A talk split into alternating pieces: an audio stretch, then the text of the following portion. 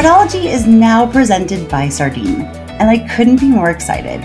You'll get to meet their founder, Soups, and some of the team later this quarter, and you'll hear a bit more about why they've caught the attention of some of the smartest fraud leaders I know throughout crypto, fintech, financial services, and e commerce. Thanks again to Sardine for supporting this episode of Fraudology. I hope you enjoy it. Hi, everyone. This is Karisse. Before we get started on today's interview, I just wanted to hop on for a minute and give you a little bit of an idea of what you're about to hear. I really enjoyed talking with Robbie Perry. I've known him for several years, but never been able to just sit down and have this kind of conversation with him. I will fully introduce him in just a couple of minutes on the episode, but he spent almost 20 years of his career being a fraud fighter for issuing banks. For those of you who aren't familiar with that term, that's the term within the payments ecosystem for credit card companies, the companies that issue the credit cards. Sometimes they're banks like Chase, and he worked for them for a very long time.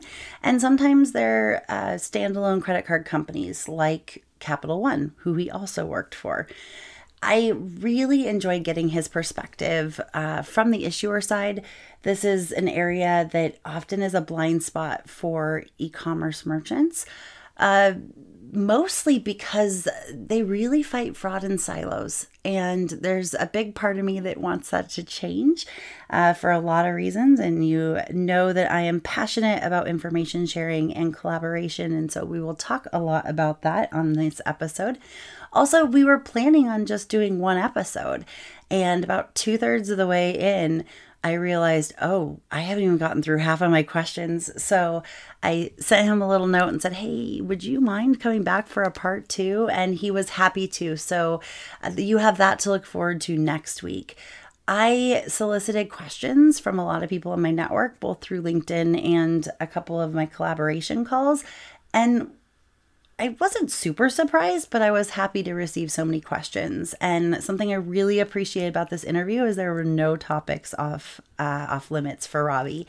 Uh, part of that is because he no longer works for the issuing side, so there's some freedom in that. He now works for SentiLink, which is a solution provider that supports fintechs in fraud prevention, and he'll talk a little bit about that at the end of the second episode. Some of the things you are about to learn about is just really what the goals of issuing banks are.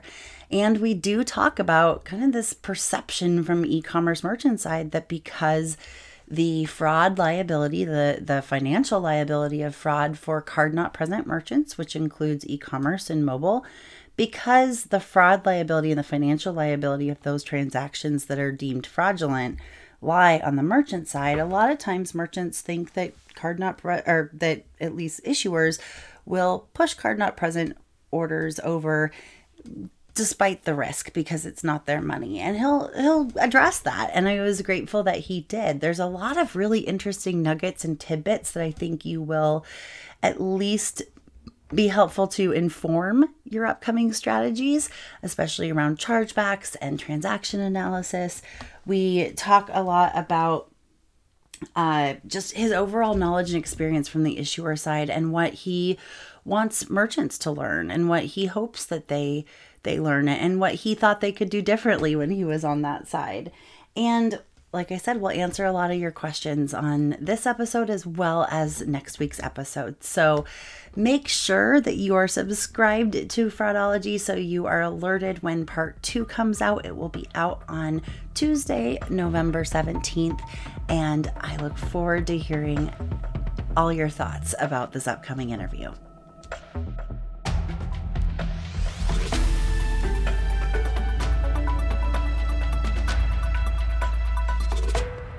Welcome to the Fraudology Podcast. I'm Karisse Hendrick.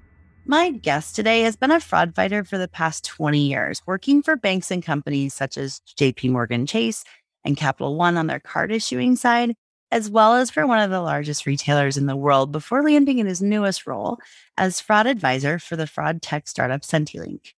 I've known Robbie Perry for several years now, though I don't think we've met in person yet. And I have always appreciated how open to collaboration and sharing information he was, especially as an issuer. In fact, he and one of his former colleagues were the only fraud professionals I knew on the issuing side that would happily return an email or hop on a phone call to discuss a new fraud trend that merchants were seeing or to investigate suspicious behavior on their bank's credit cards that merchants were seeing. He became a sacred resource that I tried not to bother too much, but that I knew I could turn to to solve a mystery or make an introduction to a large merchant that needed to speak to them. So, all of that said, I'm so grateful that Ravi was willing to be my guest today. And I'm excited for you all to get to know him better and learn from some of his experiences. Ravi, thanks so much for being here. Karisse, thank you so much for that introduction. I am uh, very humbled by it and uh, excited as well to be with you. And I think you're right. I don't think we have ever met each other in person yet. No, I uh, met your former colleague at Capital One in person, but not you. I think you were either you had left or I don't know. Maybe he got the short straw to have to go to the merchant conference. I'm not sure, but yes, yes. So hopefully one day we will get yeah. to meet in person. And yeah, I've been a big fan of yours, obviously, for the work you do to bring folks together, whether it be within the merchant world, the issuing world, just all the great information that you share on, on it's every time a LinkedIn post from you comes out, it's okay, There's gonna be some other great, you know, nugget or pearl of wisdom. no, I'm so glad and I love it. And I would love to be able to do more collaboration with issuers as well as merchants, but maybe that's down down the road a little bit. And something we'll definitely be talking about today about why those two entities don't always work together as much as they do with their peers. I think I posted on this, but I posted on my LinkedIn last night as I was um, drafting up the outline. I wonder if a few people might have a question for someone that spent so long on the issuing side and just understands that side so much. And I was surprised. I had almost like 10 questions in just a few hours. Some from really big companies, others from the people in the industry. We're going to try to get to as many as we can, but we might just have to have you back. in that I'm not complaining about, but I'll have to go easy on you this time so you'll want to. all right. All right. Deal. So we'll just dive right in. You've been in fraud for two decades now. I'm not, I'm definitely not calling you old, but I am going to say that, like, a lot of times, even though I 15 years, 16 years isn't that long in one industry. I'm considered a veteran. So I'm always in awe of people that have been in it even longer than I have. But I'd imagine you didn't grow up dreaming about being becoming a fraud expert. How did you get started in the industry? And more importantly, why do you stay? No, yeah, great question to start out with. I am definitely old and Oh, sometimes I, I feel older than I am on certain days. But yeah, I definitely did not, you know, grow up thinking, oh, I'm going to be a fraud investigator and a fraud expert. I don't think any of us uh, did, at least not in our generation. No, not at all. And it's funny, my, my story started all the way back in 2001 when I had a job working tech support at this company and they were laying us off. And so I was desperately looking for a job. And this is back in the Phoenix area. And I found Chase Manhattan Bank, which is now, you know, Chase Bank, JP Morgan Chase. They had a call center there and they were hiring for a customer service. And I was like, oh, that sounds about right. Cause I worked in a call center with the whole tech support thing. And so I set up an interview. And unfortunately, my interview was scheduled for September 11th of 2000. Oh, no. so obviously I did not interview that day. That was actually my I, birthday as well, but that oh, whole, whole other podcast. yeah, it's one of those things where right everybody knows what you what they were doing and where yeah. you were at on that. Yeah. Um, and so luckily I, I, did get to interview a few days later and was not offered the job. I mean, it's not qualified uh, for customer service. uh, but thankfully the hiring manager was like, Hey, we've got this other job in fraud that, you know, maybe you're interested in. And I was desperate. So I was like, yep, I'll take it. And so I started a job in basically a fraud call center with mm. Chase Manhattan Bank and just answering calls from customers or reporting fraud or having questions about something. Back then, we did card activations. Yeah. And so we did what we would consider high risk card activations.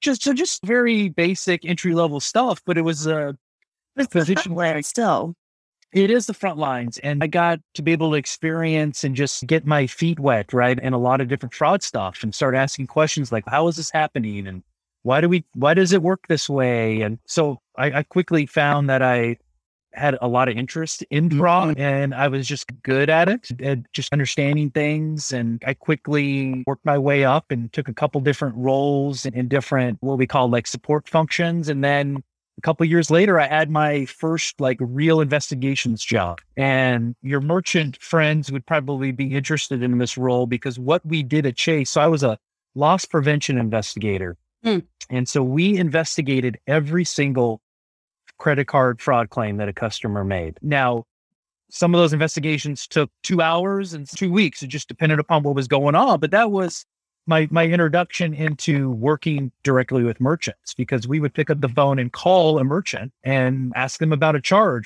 Who did this? Do you have an invoice? Was it shipped somewhere? Was it picked up? All of that good stuff. Do you have a copy of some information you can send me? And so it was my first real experience, right, with working directly with merchants.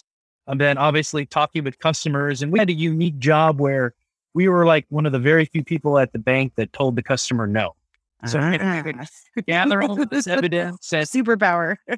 and yeah, we would call a mer- customer up and interview them, and at the end be like, "Well, I'm sorry, talk to XYZ merchant.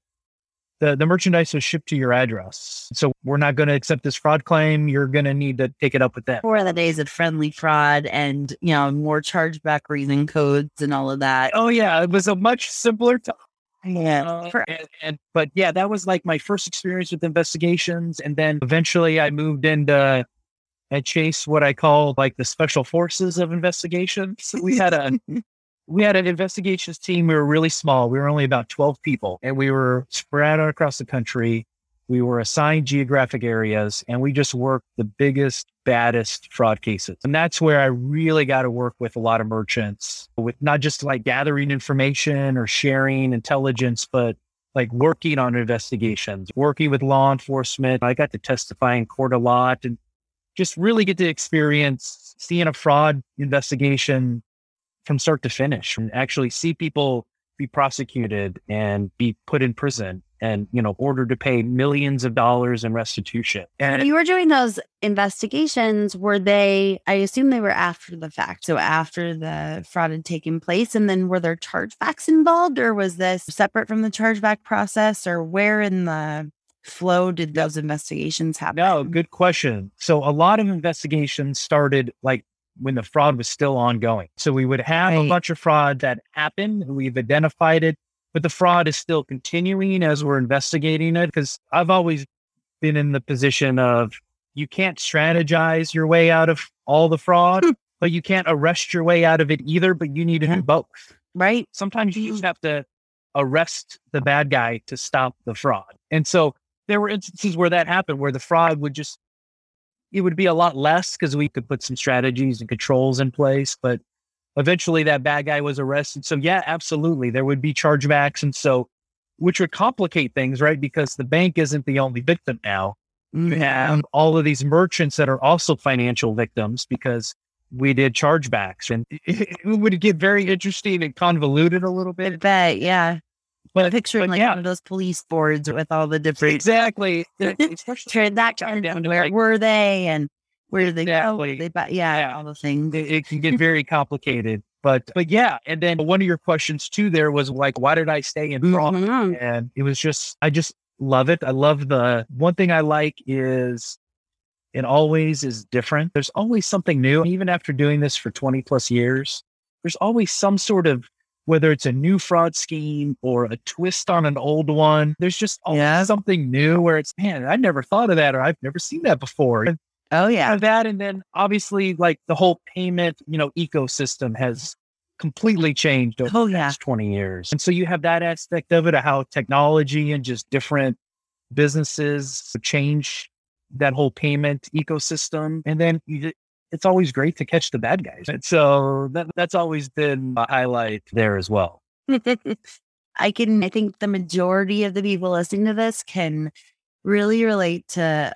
all of those reasons. I think there's just some of us who love to solve puzzles and mysteries and love to just put the pieces together and, and we like a challenge and have curiosity. And this is, yep absolutely yeah, I, I've, it's so cheesy, but I've often said that uh, most of us, at least in our generation, I think now there, this is changing, but uh, you know, fell into it by accident, but we stay on purpose. And that's why Yep, that that- question. yeah, absolutely.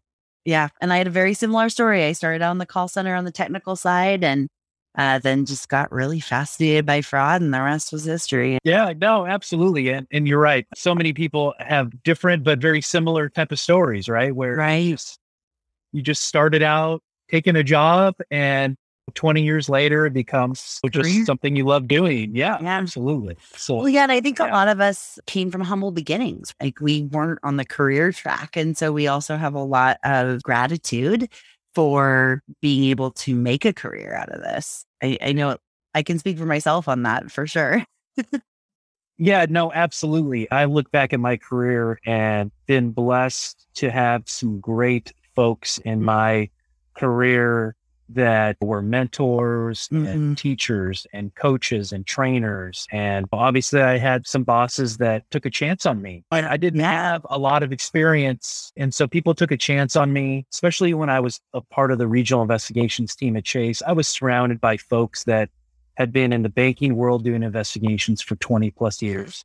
People that were retired law enforcement, just folks that had just this um, incredible wealth of experience and knowledge that they passed on to me. They didn't have to do that, but they did. And I benefited greatly because of it. And it's something that I've tried to kind of get in the situation where I want to do that for other people now because it was you know such a huge benefit to me that yeah it just uh, super uh, grateful for those folks that were in my life professionally that just passed on so much knowledge to me I can relate to a lot of that. There definitely were bosses I've had in my career where they weren't as, you know, they're, what I learned from them was what not to do. But the a big reason why I love to make introductions to people and be a people connector and help where I can, whether I'm making a dollar on it or not. And a lot of times it's not, and that's okay. It is because of the people that have helped me in my career. And maybe they didn't work directly with me at the same company, but because I learned from them within an organization or at a conference or whatever it was, that just benefited me so much that I know how valuable it is. And I also know how lonely and just uh, hard it can be sometimes for companies that don't value risk to be a fraud fighter. And so I think it's important for the community and the industry to be supportive as well. So you and I, no question, are aligned on all of that. So as, absolutely as the majority of our listeners are on the e-commerce merchant side of fraud prevention, I hope that changes. I'd love to have everyone within the payments ecosystem be a part of it. And I know there are some of e- from each area, but I knowing the e-commerce e-com merchants as much as I do, I'm sure they would love to know everything about your time on the issuing side. But you also spent a little bit of time on the CNP merchant end of fraud fairly recently, actually. So I'd love to know what some of the biggest differences are about detecting and preventing fraud for an issuing bank versus an online retailer and just some of the things you saw that when you became a, an online retailer, you were like, oh, it really helps me to know that this is how the issuing bank does it. Because the majority of us are flying blind, not knowing that side. yeah no absolutely i think there's kind of two main things at play when it comes to that one is i think for the most part, merchants and issuers just have completely different outlooks on what they think about fraud. Hmm. And I think it's driven a lot by liability, right? Good or bad, organizations are going to be driven by what is costing them money. And for an, an issuer, where they're losing money is identity theft type of fraud, card present type of transactions. So they're not losing a lot of money on card not present fraud Right. uh, because of liability issues. Where on the flip side, that's where the merchant is right losing their money is those card not present transactions. Mhm. And because of that, they both of those, the issuer and the merchant, they just have competing interests, really. That is unfortunately what happens, hmm. I think. And not that every issuer just completely ignores card not present fraud because it does cost money to do a chargeback and it does can make for a bad customer experience to have fraud happen on your card and have to go through that process. It's not something that the bank wants the customer to experience. But I think one thing I've observed, especially like from the merchant side of things, is how much each group, whether the it be the merchant or issuer, how they each have their their blinds blindness Mhm. to things, right? They each Mhm. kind of have that area that they just they're they, they can't see. And for an issuer, it's if I'm the issuer, I don't know what was bought.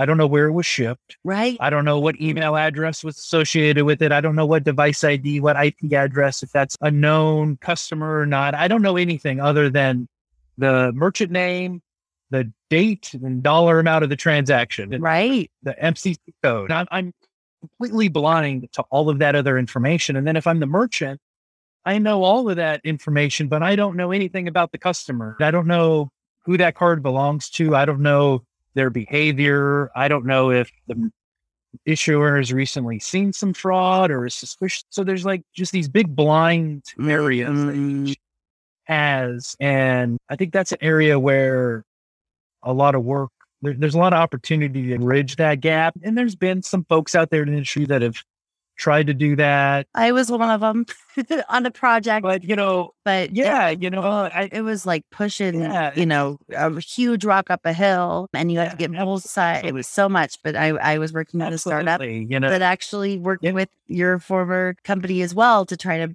get Yeah. merchants and issuers to share that kind of information, the blind spot of each with each other. And I think it was the right project, maybe the wrong organization to take it on, but I did everything I could to try to make that happen. Let's be honest, like Visa and MasterCard with 3D Secure and 2.0, they're trying as well, but there are, are downsides to that as well. And uh, some would argue that the entity that wins more than anyone through 3D Secure is the card brands because they're piecing all that data together and they're the ones that get to own that data. So, um, not knocking them, Yes. just saying that is a common Yes. frustration when we broach that. But I can just hear people from the card brands or from certain companies yelling uh, into their, you know, AirPods or their, their car stereo. You got 3D secure. It's, mm, it's not really the same.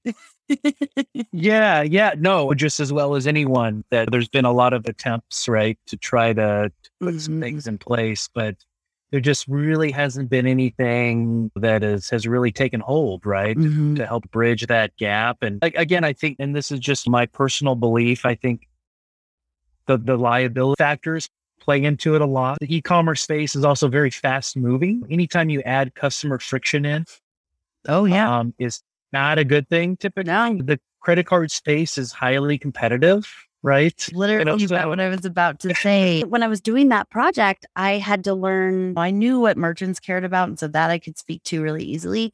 But I had to learn, well, why would issuers want to work with merchants? And I had some antiquated views about thinking that they wouldn't want to, in, or that they would want to increase interchange or that they wouldn't want to give a discount or different things like that. And what I learned is that the number one goal, and this is primarily with issuing banks in the US over, you know, in Europe and LATAM and other places, one consumer may have three credit cards, but most of them are all with the same bank. Here, uh, Yes. the average US consumer has six to eight credit cards, and they're mostly with all different banks. But the ish, number one issuer goal is to be top of wallet. They want their card to be the one that's on file with Amazon and Walmart and even Netflix, all of them. And so I would learn that, okay, this is what they want. Okay, merchants, if you we were to give you cardholder name and a little bit of this, would you be able to let, you know, this bank know when they're no longer top of wallet? So maybe they can send a push notification or a incentive to their cu- like it was really like UN peace talks. But I learned so much during that that project that was I'm grateful for all the learnings, but sad that it didn't go where he wanted it to. But but I think that's something that that merchants don't think about, right? Is and and it can be frustrating as an e-commerce merchant. Why did you authorize this transaction if you're the one seeing the behavior and you probably know this is really risky. This particular cardholder doesn't usually ever shop online and all of a sudden spending thousands of dollars online very quickly why are you not doing Well, maybe it's because they want to top a wallet. Maybe it's because that's what builds the resentment. And I think Yep, my absolutely. goal in having these conversations is to try to add a little more understanding and, and empathy so that at least we can inform our resentment. No, hopefully at the end of the day, it's actually to build that, tear that part down. But being able to know sometimes merchants do some stuff too, right? Like it's not just, they're not Yeah. always the victim, but it's easy to feel like the merchant gets screwed every way to Sunday. That's when you're on the CNP side. Eh, yeah, no, absolutely. I, I can remember this was years ago when I was had that loss prevention investigator job at Chase, where we would call merchants up, and not only was that like my first time interacting with merchants, so this is back before like websites and apps, right? Yeah. If you wanted to make a like, we still call things like modem, Moto, right? mail order, telephone order for those Yeah, that are not you know, that was we are. that was the distinction. Moto, uh, Mhm. you know, that was back when people like literally made like phone orders or Mhm.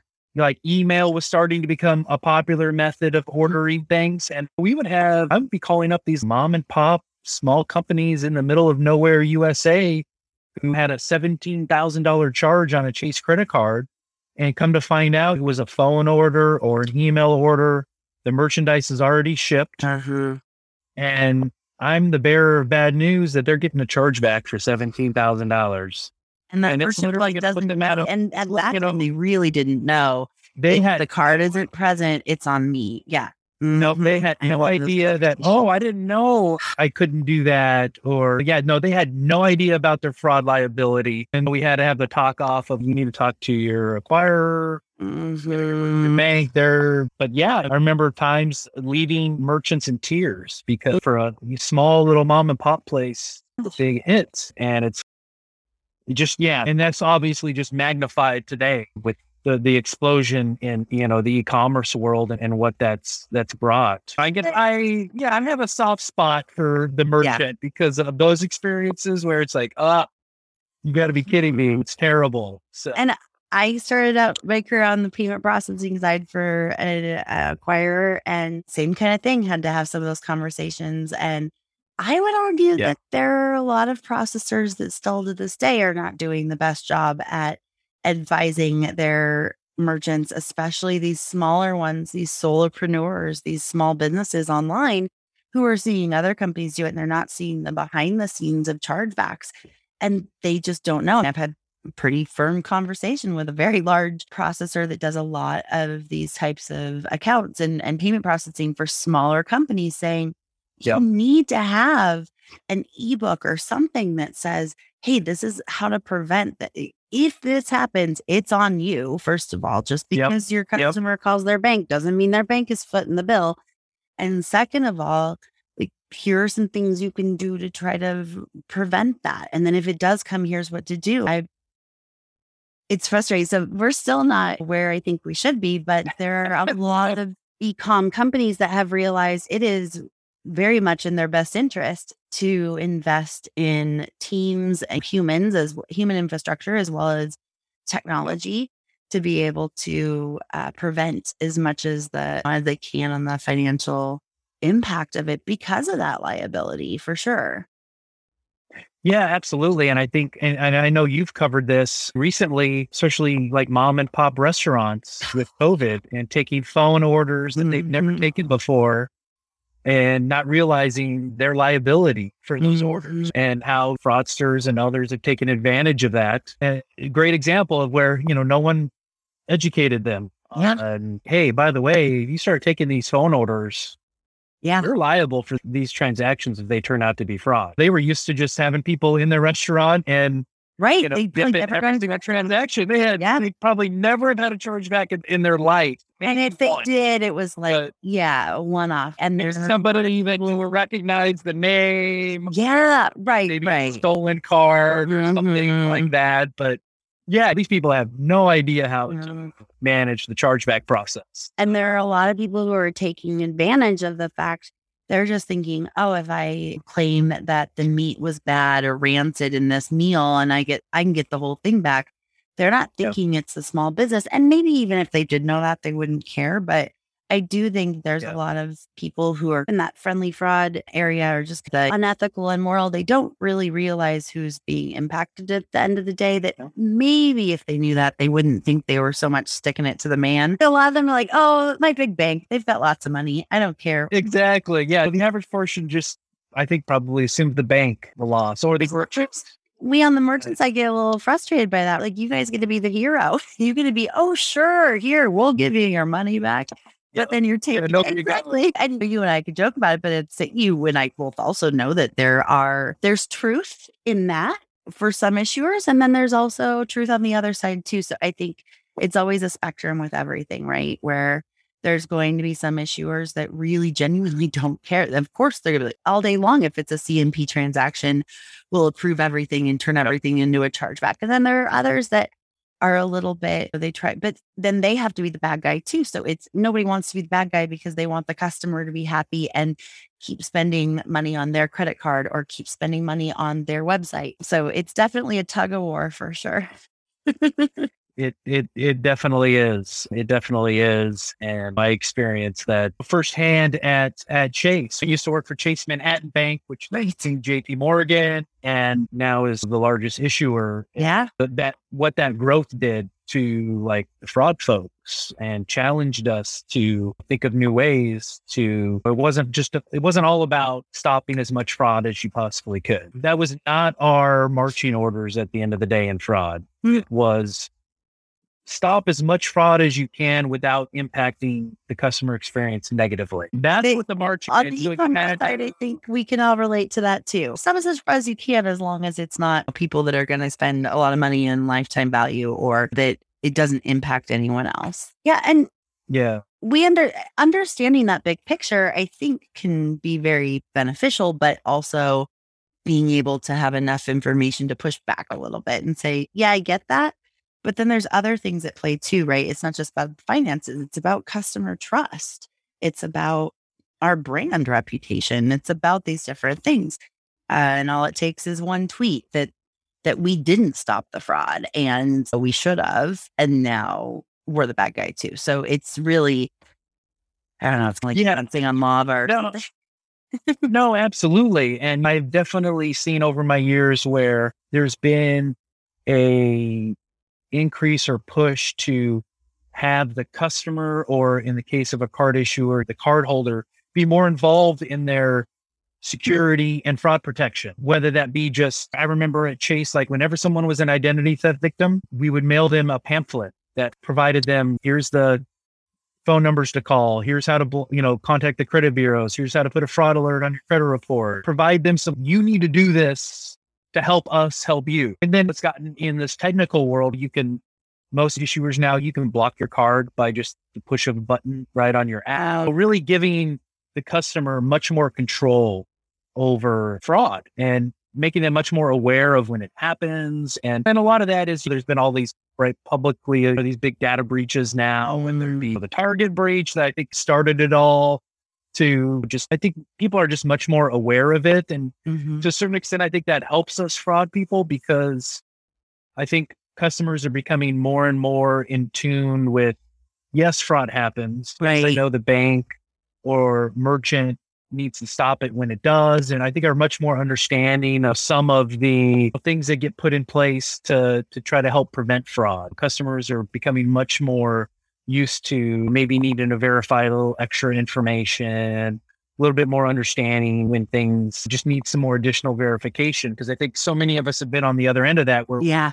get a, a fraud event and go, why didn't they stop this? And it- so I think that's helped over the years where you bringing the, the, the customer more into the fraud prevention aspect of it is we the bank can only do so much we need your help and we would do that at chase when especially when someone was like the victim of an account takeover where you know their chase login credentials were stolen from them Mm. however it happened. But you have to walk them through not only creating a new online account, but then probably shouldn't use that Yahoo email anymore. You need to create a new email, Right. change your passwords, and Yeah. you know, walking them through all of those things that people need to do when they've been had those identity theft situations happen. So Mm. I think that's been like a helpful aspect of it is just so many more people are just aware of fraud and identity theft these days that it's helped make it a little bit easier to, I think, for fraud folks to justify putting a little extra fraud measures, right? little extra tiny bit, right? You know, I think Well, we You see know, that in Europe, right? They're so uh, the consumer. And I think just I think people thought that the tap the tapping your car we tried to roll that out here in the United States like four or five years ago and it just failed. And then we have a pandemic and it's okay, now everybody does it. So it's it's just sometimes it's changing customers' behavior. Yeah, yeah. The So I- downside of that yeah. though is that obviously fraudsters are getting keen on that too. I've talked to a couple big merchants recently that have now there are and there's one that's pretty public and been in headlines with the Amazon scam, but there's a few others that are seeing are experiencing these too that I haven't seen in headlines yet, but I'm not going to be the one that blows that out on this episode anyway. I'm not getting in trouble with their comms teams, but where actually your now coworker Shannon Slaughter shared this on our podcast almost a year ago, and I just saw a FTC warning about it the other day, and I was like, Shannon ch- talked about that on. No, but where Amazon fraudsters, scammers are making calls impersonating Amazon fraud detection and saying there was a fraudulent transaction on your account. We need you to download this app so we can provide you a refund. And Yeah. it then compromises their banking credentials and they're draining the bank account. One step forward, one step back, or two steps forward, one and a half steps back. But that's part of the love of our of the game, right? Like it's part of it. Would as frustrating as it is, it's also why we like it because it's not easy. No. And I've always been impressed with fraudsters. Yeah. Oh, yeah. The way that they, especially the good ones that are very well organized, know a right, like business.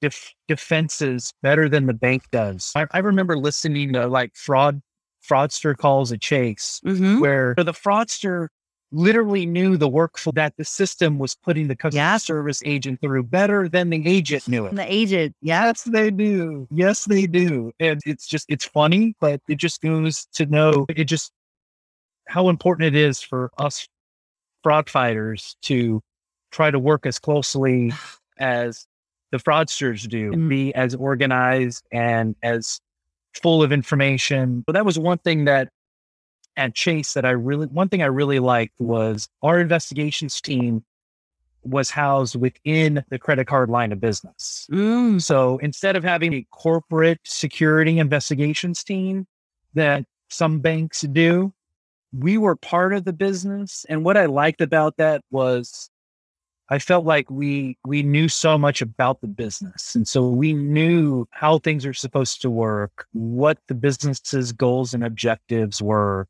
We knew about the new products, the new marketing. We were involved with a lot of those things from the beginning and it helped I think prevent a lot of big fraud attacks or fraud attacks from becoming super big. And it was just something that I always I was always interested in, really in all the roles Hmm. that I've ever had in any company is just understanding the business aspect of it. Because I don't Yeah. think you can be a good like fraud practitioner for whatever company you're working for without understanding that company business, right? Yeah. And your business goals too. And that's something I Absolutely. advise a lot of merchants on if they're frustrated that they're they feel like they're they feel like they're shoved in a corner or locked in a basement. Are you aligning your fraud team and, and your KPIs with your business's goals? Is your business's goal to add more accounts or is it to add more sales? Is it to be able to IPO next year? And then how do you work in that? I think that's the Yeah. sometimes it can be hard for us to see the forest through the trees, but I think that's how we can get out of our own way a little bit more.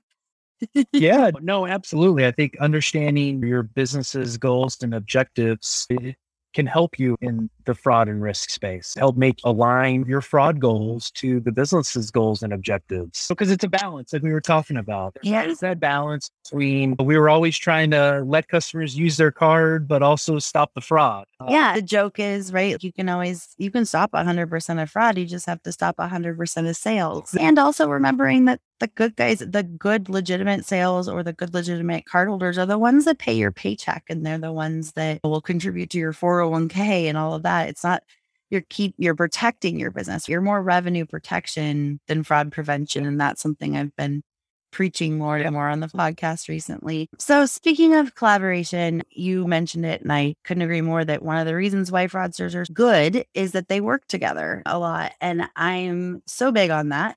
And I know you are too. That's how we got to know each other. And you and your colleagues, when you were at Capital One, were great about attending at least one annual conference for online merchants and working with them year round when you could. But to be honest, you are the only issuer I know of that has made an effort to work with and learn from ecom merchants. What do you think more, or why, sorry, do you think that more issuers don't make an effort to work with other entities on fraud related cases? Or issues within the entire payment ecosystem. I'm not just talking about merchants and issues. There's payment processors, there's card brands, there's all the different entities, and then there's sub entities yeah. within each of those.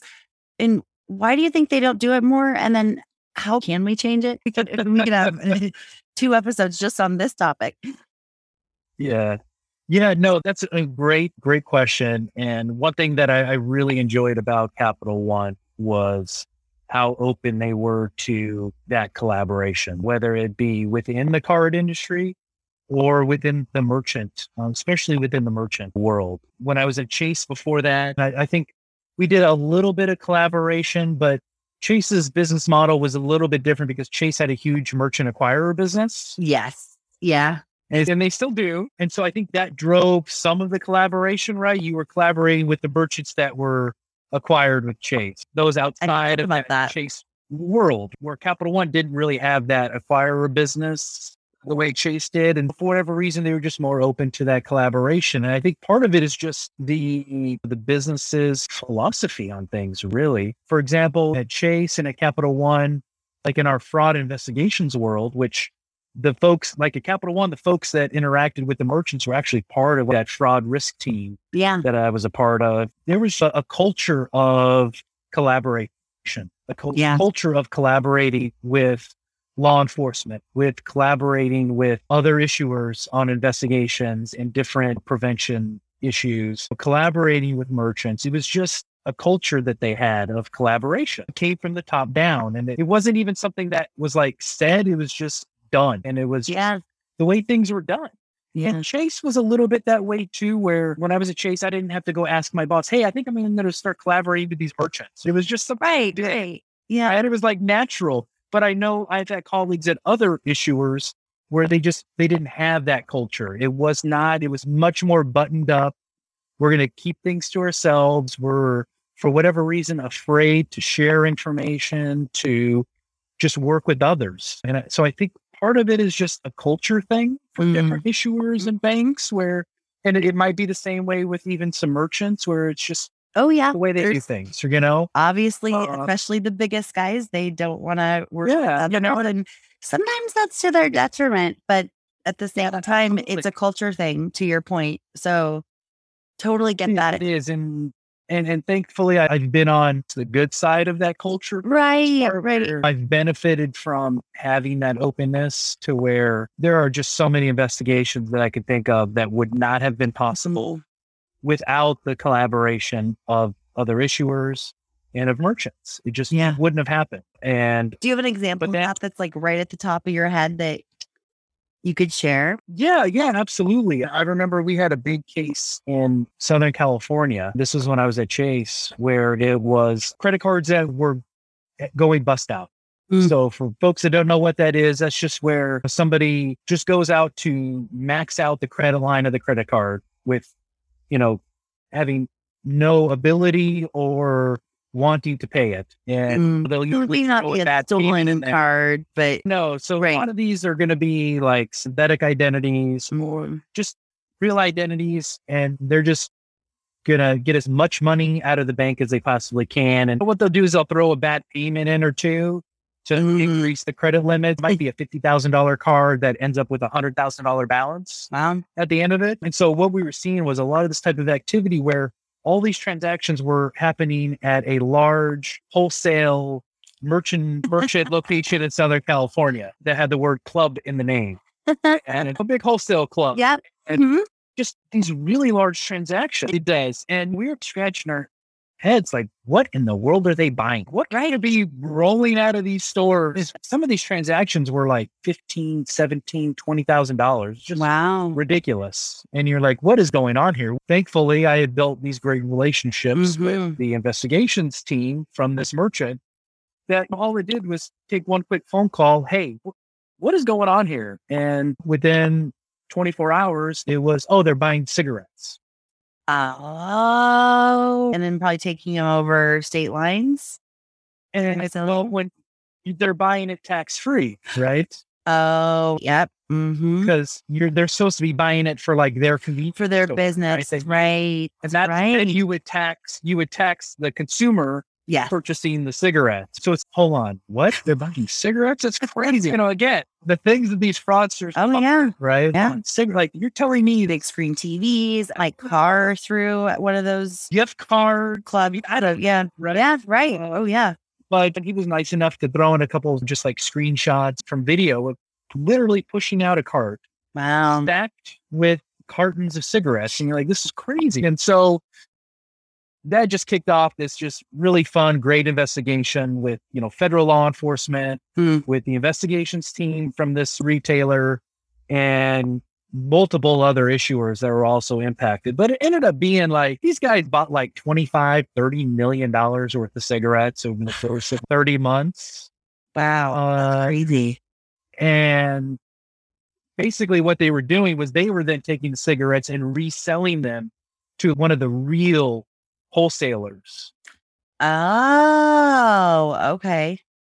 And if you think about it, they bought the cigarettes for free, basically. Even mm-hmm. if you're selling them for they have no intention of paying off this credit card. They got no right. intention of paying these credit cards back. So it's just 100% profit for everybody, just right. for profit. And so that was one where it was just like a, a great relationship with that merchant made for really quick work. The investigation took a long time. Well, but, uh, but you were able to figure out what was going on pretty yeah, you know, you were yeah, you were able to figure out what was going on very quickly. That particular merchant, great investigations team, a great partner mm-hmm. with that. So there's just tons of those stories. Merchants big and small. I found a lot of merchants were just excited to talk to somebody from like the issuer. Oh, and you guys are actually yeah, investigating because there's obviously an, an impression on the merchant side, and I do want to say that I think that is partially why some issuers stay away is that they're worried either because they have actually done this or that they're afraid they're going to be accused of it uh, of approving too many transactions that they know are risky or not approving or not accepting enough chargebacks that they should or because the liabilities on that side i know i have tried to yep. invite some card brands to merchant only events to want to be able to provide merchants with that insight and I've been told we need to look at the list. We need to know who's talking. We and we, we need you to set down all these rules that there's not going to be any pitchforks, that nobody's going to be upset at us. It's hold on. I can create as much of a culture of collaboration as I can. But I think we do need to be able to have those conversations. Now, I will also ask the other side to be respectful in that and understand that this isn't a personal thing. This isn't that person doing this. It's a business.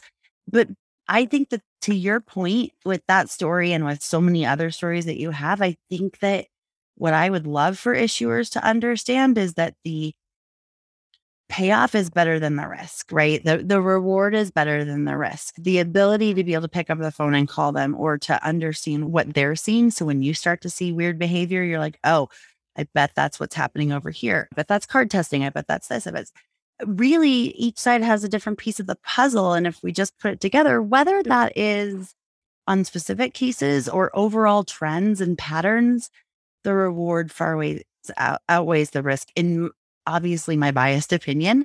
But I think you're living proof of that too. And to that point, like I remember one of the times, and I think it may have been one of the first times we worked together.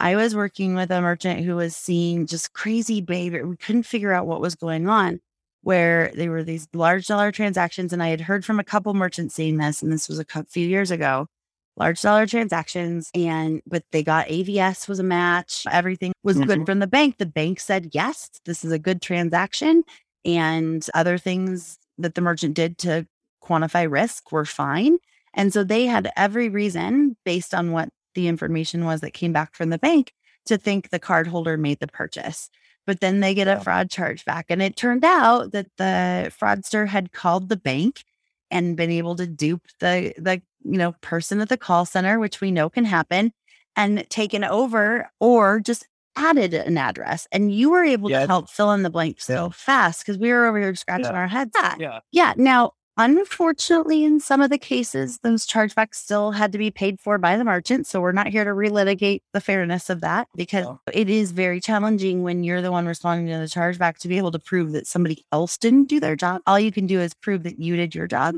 But, and I threw everything I had in those templates, and some of the issuers accepted them and others didn't. And they were almost exactly the same case. It just goes right back to the subjectivity of the chargeback process. But yeah, that was a time where I was like, wow, I'm not you. I've been on the merchant side for 13, 14 years at that point and had never seen an issuer want to tell me, hey, you know what? We probably did this, or this is probably what happened with the issuer you're talking about. And that really, it shouldn't, I don't mean this to sound bad, but it shouldn't stand out. Like, I think more people should be like you. And the, uh, I was about to name them, but I'm not going to. The other people that work either currently or, or used to be at Cap One with you, but that was such a value. And then I was always happy if you guys were to reach out and say, Hey, do you know someone at this company?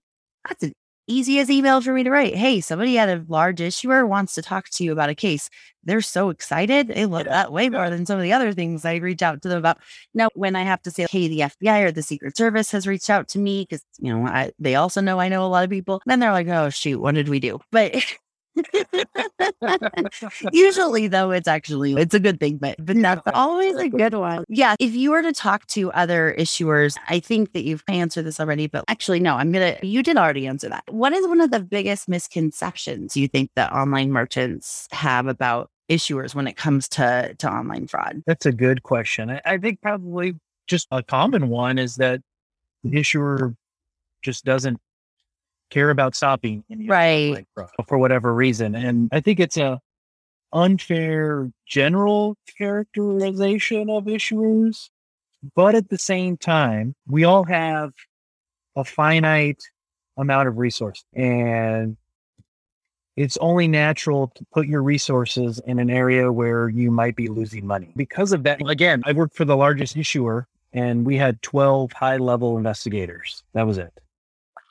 We couldn't investigate everything. And so you just have some limitations on you. It's not that you just seek out to go, oh, we're we don't care about the online fraud. There were a lot of cases I investigated that included online. There were cases I investigated where we Chase didn't even take a loss. The e-commerce merchant did, but it was still a significant case to us because Right. of the maybe number of customers involved or the type of fraud that might have been happening. And so Right. now, unfortunately, not every maybe issuer takes that approach to things, but Mm. we definitely did. We didn't just go, oh, it's an online charge, Right. not even going to care about it. But yeah, I think it's just a difficult situation for a lot of issuers because, especially the large ones, you Mm, have so many transactions, you have so many claims of fraud a month, and you only have so many resources. Yeah. You just have to, you know, it, it unfortunately, it is really easy to do an automated chargeback mhm. on an e-commerce transaction. It used to be, I remember we have to, we used to have to physically have the customer sign, we call them affidavits and then we call them affirmations, right? Where it lists Yeah. the fraud charges, they had to sign it and we needed that to do a chargeback. But years ago, Visa changed the rules and said, Oh, I remember what year that was.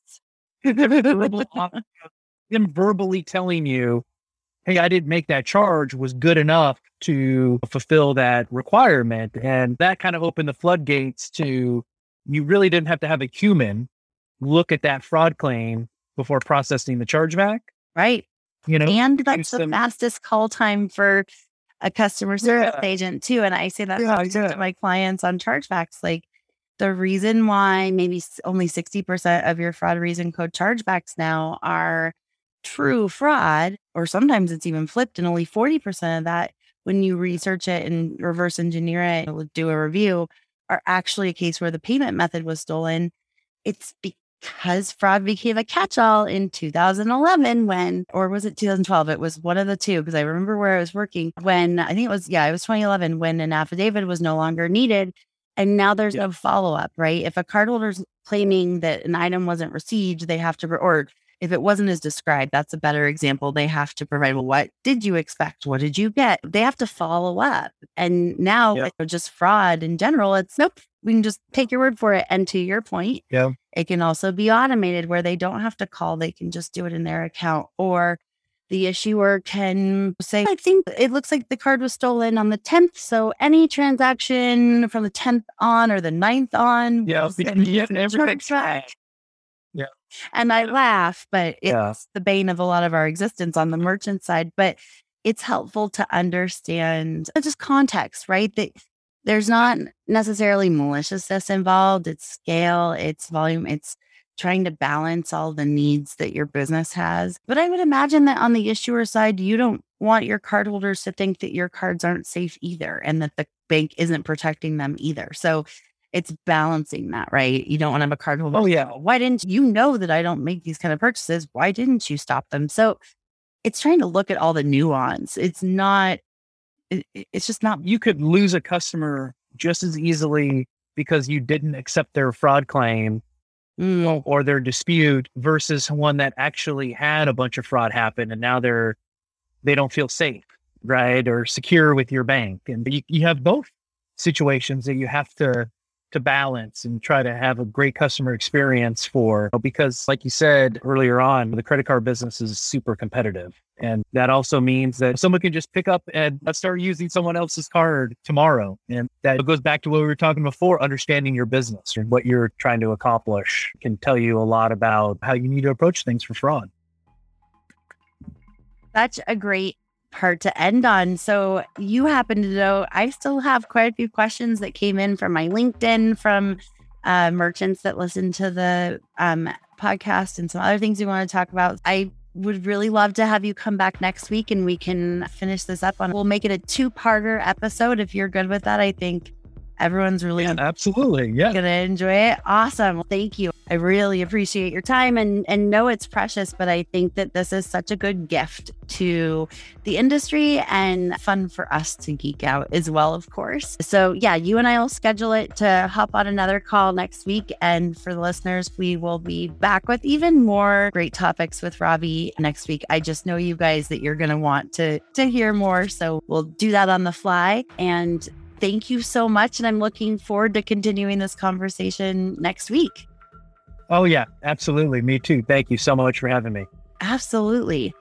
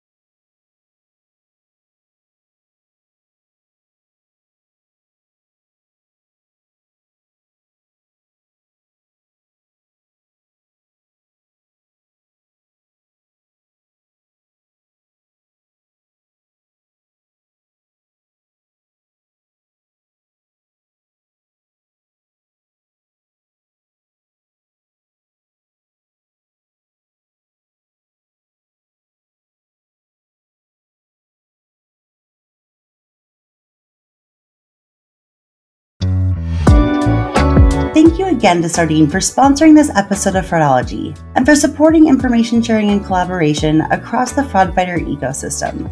You can learn more about the team and their mission at Sardine via the link in today's episode description.